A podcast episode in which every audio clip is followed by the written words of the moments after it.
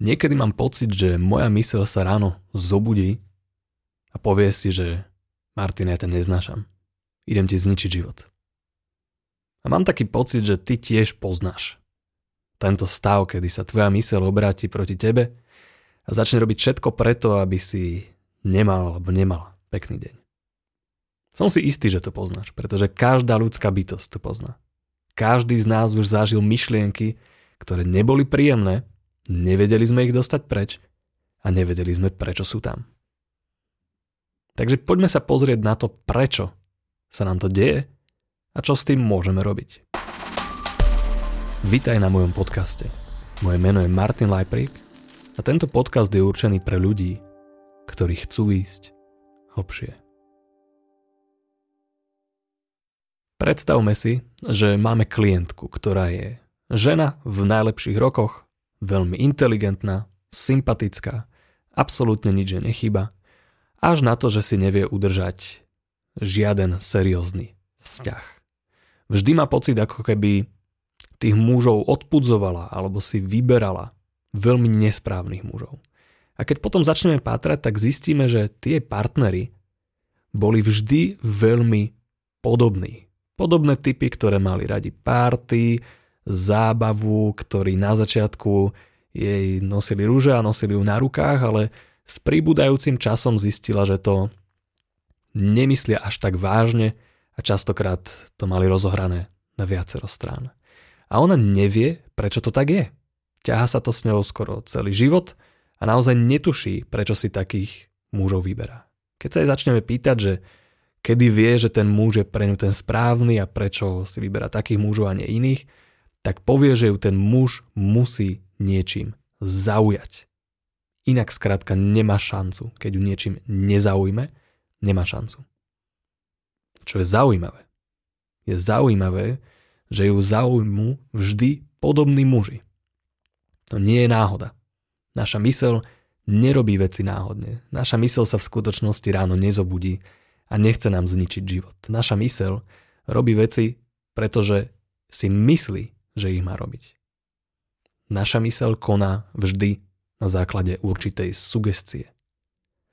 Čiže, ak máš nejaké myšlienky, ktoré nechceš mať vo svojej hlave, ak máš nejaké pocity, ktoré sú ti nepríjemné a nevieš, prečo ich máš, ak máš nejakú diagnózu, s ktorou si nevieš poradiť, tak tvoja mysel ťa tam dostala, pretože si myslí, že toto je tvoja správna cesta niekde v živote si dostal alebo dostala sugestie, ktoré si tvoja mysl zapamätala. A podľa nich spúšťa všetky tieto pocity, emócie a choroby. V úvodzovkách hovorím choroby. Čiže ako to funguje? Funguje to veľmi jednoducho. My pláveme sugestiami. My v skutočnosti pláveme v hypnóze. Všetko, čo vidíme, počujeme, cítime, čo nám niekto povie alebo my si povieme v hlave. Všetko toto je sugestia. Každá situácia, do ktorej vstúpiš, je predkaná najrôznejšími sugestiami. A tak tomu bolo vždy. No a keď si bol malý, tak tvoja myseľ bola veľmi otvorená.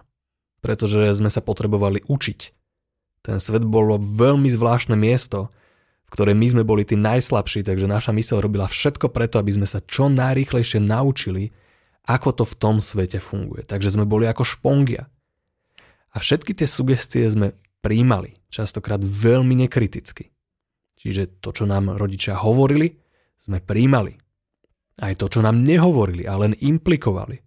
Čiže ich rôzne neverbálne signály to, ako veci robili, to, aké sme mali zvyky, to, ako to u nás v rodine chodilo, toto všetko sme nasali do seba. Pretože to bol ten prvý úvodný model, ktorý nám umožnil zorientovať sa v našom svete. A tento model je tam dodnes. Samozrejme, my ho celý život určitým spôsobom upravujeme, pretože sa stretneme s inými ľuďmi, ktorí nás ovplyvňa. Stretneme sa s rôznymi učiteľmi, zažijeme situácie, ktoré sú emotívne a tie nami nejak pohnú, pohnú týmto našim svetom. Pretože naša mysel si zapamätá sugestie buď vtedy, keď sú často opakované, alebo sme mali, a proste sme nekritickí, alebo ich zažijeme v rôznych napätých emocionálnych situáciách. Preto počúvate tie príbehy o ľuďoch, ktorí majú úzkosti a spustili sa im tie úzkosti až potom, ako odpadli niekde v obchode. Alebo počúvate o tom, ako ľudia sa skoro zabili na motorke a to im zrazu zmenilo život. V jednoduchosti boli to veľmi emocionálne, emocionálne nabité situácie, ktoré umožnili tým sugestiám ísť úplne, úplne, úplne hlboko a začať automaticky riadiť život toho človeka. Keď sa niekto vysype na motorke, tak si Možno, že uvedomí, že ty kokso, ja mám deti, nemôžem ich sklamať, nemôžem ich tu nechať. Bim, a tá sugestia sa niekde uchytí, úplne, úplne hlboko a ten človek začne meniť život tak, aby tu bol pre svoje deti. Čo je na tom sranda je tá, že častokrát tieto sugestie vôbec nemusia preniknúť do nášho vedomia. Ako to zistíme? Zistím, že to veľmi jednoducho a to tak, že robíš niečo, čo ti nevyhovuje a nevieš prečo. To je ten najjednoduchší spôsob, ako zistiť, že niekde vnútri je určitá sugestia, ktorá je úplne nevedomá, nevieš o nej a riadi tvoj život. Samozrejme, toto sa deje aj pri tých dobrých a pozitívnych sugestiách, čiže my sme nazbierali počas života mnoho dobrých sugestií, ktoré nám umožňujú žiť plnohodnotný život, zabávať sa, mať priateľov alebo pomáhať ľuďom alebo byť úspešný v práci, ale samozrejme tie nás až tak teraz nezaujímajú, pretože väčšinou si všímame tie veci, ktoré nás nejak bolia a pichajú a tie chceme nejakým spôsobom zmeniť, čo samozrejme dáva zmysel. Takže vráťme sa k našej protagonistke, ktorá si vyberá stále tých rovnakých mužov, čo evidentne nie je náhoda. A ona nevie, prečo to robí. Čiže podľa toho veľmi jednoduchého pravidla. Vieme, že niekde vnútri bude nejaká sugestia, ktorú ona nachytala počas svojho života, ktorá riadi jej život smerom práve k tým mužom, ktorí pre ňu nie sú tí správni a ona s tým nevie nič spraviť. Takže môžeme urobiť rôzne veci, to čo som urobil ja, bolo to, že sme si nastavili ideomotorické signály, čo je veľmi pekná uh, hypnotická technika, kedy môžeme napriamo komunikovať s podvedomou myslou. Znova dávam slovo podvedoma do úvodzoviek, lebo stále rozprávam len s myslou. Mysel je len jedna. My sme jedna mysel, veľká, ale samozrejme pochopenie našej mysle je veľmi malé a keď ho chceme nejak vysvetliť, tak ju potrebujeme rozdeliť do nejakých viacerých častí, aby sme tomu pomohli. Čiže čo mi jej podvedomá mysel povedala? Začali sme klásť nejaké otázky a veľmi rýchlo sme sa dostali k tomu, čo konkrétne ju zaujme na tých mužoch. Viete, čo to bolo? Bola to pozornosť. Ju zaujal len muž, ktorý jej dal dostatok pozornosti. Prečo pre ňu bola táto pozornosť tak dôležitá? Nuž, keď si k tomu prirátame to, že naša protagonistka je jedináčik, hneď nám to začne dávať trošku väčší zmysel. Niektoré deti počas svojho života dostali veľa pozorností. Ich rodičia sa k ním správali určitým spôsobom a to správanie implikovalo to, že si zaslúžia veľa pozornosti. Tie deti mali veľa pozornosti, boli naučené na tú pozornosť a samozrejme, keď tú pozornosť dáte preč, tak tie deti sú nespokojné a snažia sa ju naspäť získať. Takže samozrejme jej mysel sa naučila, že tí ľudia, ktorí mi dávajú veľa pozornosti, to sú tí, ktorým na mne záleží. Čo je chyba. Pretože niektorí ľudia vám môžu dávať veľa pozornosti, ale to neznamená, že si vás vážia alebo že im na vás záleží. Takže ona si častokrát vyberala práve tie typy, ktoré na začiatku jej dali veľa pozorností, zahádzali ju komplimentami a ja neviem čím všetkým. Ona bola úplne, že áno, toto je ten pravý. A v skutočnosti vôbec nepozerala na ďalšie iné charakterové vlastnosti, na to, ako sa ten muž správa, na to, akým spôsobom žije, aký má životný štýl a aké má hodnoty. Pozornosť bola pre jej mysel kľúčová, centrálna sugestia, podľa ktorej riadila všetky vzťahy. Pravdepodobne nemala to šťastie, že by jej rodičia vysvetlili, že tá pozornosť nie je úplne kľúčová, pravdepodobne ju nenaučili to, že aj keď jej nedajú pozornosť, stále ju majú radi, stále im na, na nej záleží a že sú aj o iné veci, na základe ktorých ona môže pochopiť, že druhí ľudia ju majú radi. Také veci sa stávajú, my ako rodičia nevieme úplne presne, že čo to dieťa potrebuje, pretože každé dieťa si vyberá iné sugestie, pretože je nejaká iná povaha. Nevieme úplne presne prečo, či to je genetika, alebo či my ovplyvňujeme tie deti od samého začiatku a formujeme ich na to, aké sugestie si majú vyberať. To je teraz pre nás úplne jedno. Podstatné je to, že každé dieťa je iné a keď máš súrodenca, tá, tvoji rodičia proste vám dávali rovnaké sugestie, tak ty si ich mohol pochopiť trošku odlišne ako tvoja sestra. Mohol si dávať dôraz na úplne iné sugestie, ktoré vám rodičia dávali, než tvoj súrodenec. Čiže takýmto spôsobom sa naša mysel nachytá rôzne veci. Častokrát ľudia, ktorí majú úzkosti, mali rodičov, ktorí implikovali neistotu, čiže nerob to, lebo sa môže stať to nechod tam čo a kto, Ježiš dávaj si na seba pozor, Ježiš potom mi zavolaj, keď tam budete, čo sú také nevinné veci, ale pri určitých ľuďoch môžu mať nepríliš prospešné implikácie. Čiže tá mysel sa môže naučiť, že aha, počkaj, nejaké nebezpečenstvo je vždy za rohom.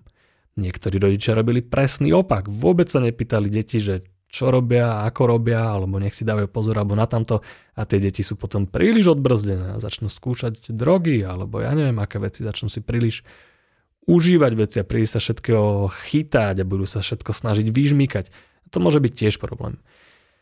Čiže čo s tým? Prečo vám o tom hovorím? Hovorím vám o tom preto, aby ste si uvedomili, že ak máte nejaký problém, tak ten problém tu je pre niečo. Nie je len tak náhodný. A keď ho ešte stále máte, tak pravdepodobne si dávate stále sugestie, ktoré tento problém udržiavajú. Pretože my sa formujeme celý život, naša mysel počúva aj naše sugestie.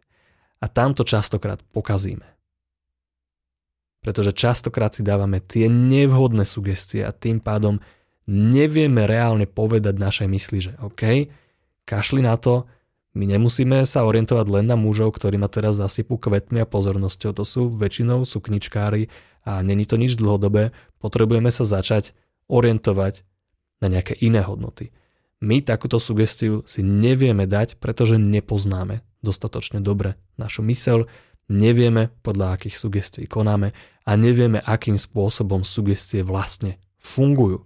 Nevieme úplne presne, že čo sú to implikácie, aj keď vieme, a snažíme sa, tak aj vtedy je to dosť ťažké, pretože sme stále v tom ponorení. Sú tam nejaké emócie, berieme to príliš vážne nevieme sa od toho nejak odosobniť a tým pádom to väčšinou pokazíme. Takže určite, keď máš nejaký problém, s ktorým fakt je tam veľa toho neviem, neviem prečo to mám, neviem odkiaľ to prišlo, neviem ako to zmeniť, neviem čo robím zle, vtedy je veľmi dobrý nápad za niekým ísť, využiť nejakú terapiu, hlavne ísť za človekom, ktorý je do veľkej miery nejak odborník, ktorý vie, že máš, má nejaké skúsenosti a nejakým spôsobom ti sedí. Hej? Pretože terapeutický vzťah je veľmi dôležitý na to, aby ste tvoj problém vyriešili. Nie je až tak dôležité to, čo ti ten človek tvrdí, že vie, dôležité je to, čomu ty veríš, že ten človek vie a akým spôsobom na ňo reaguje tvoja mysel. Druhá možnosť je tá, že sa budeš snažiť samozrejme meniť svoju mysel sám, čo ti veľmi odporúčam a podľa mňa to je veľmi dobrý spôsob a mali by sme mu venovať väčšinu času. Prvá vec, ktorú potrebuješ spraviť je tá, že začneš pozerať do svojej mysle. Čiže potrebuješ spoznať lepšie svoju mysel.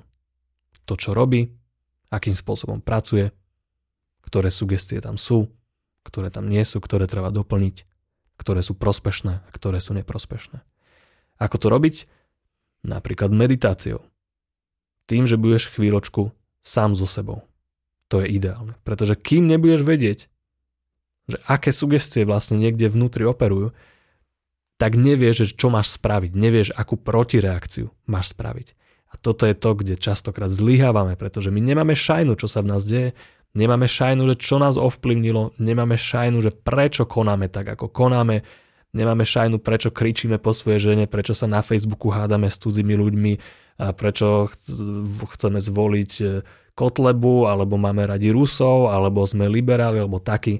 Všetky tieto veci sú ovplyvnené sugestiami, ktoré sme nazbierali počas nášho života a vodia nás ako také nejaké loutky po svete. Čiže kým nemáme tú schopnosť realisticky sa pozrieť do svojej mysle, nevieme s tým urobiť takmer nič. Takže sa nehnevajte na tých ľudí, ktorí sú tam vonku a majú úplne iný systém sveta. Oni za to častokrát ani nemôžu. Môžeme za to, že s tým nič nerobíme, môžeme za to, že sme leniví alebo neinformovaní a nechávame tie sugestie len tak prúdiť v našej mysli, my konáme na základe nich a tvárime sa, že to tak je a má to tak byť.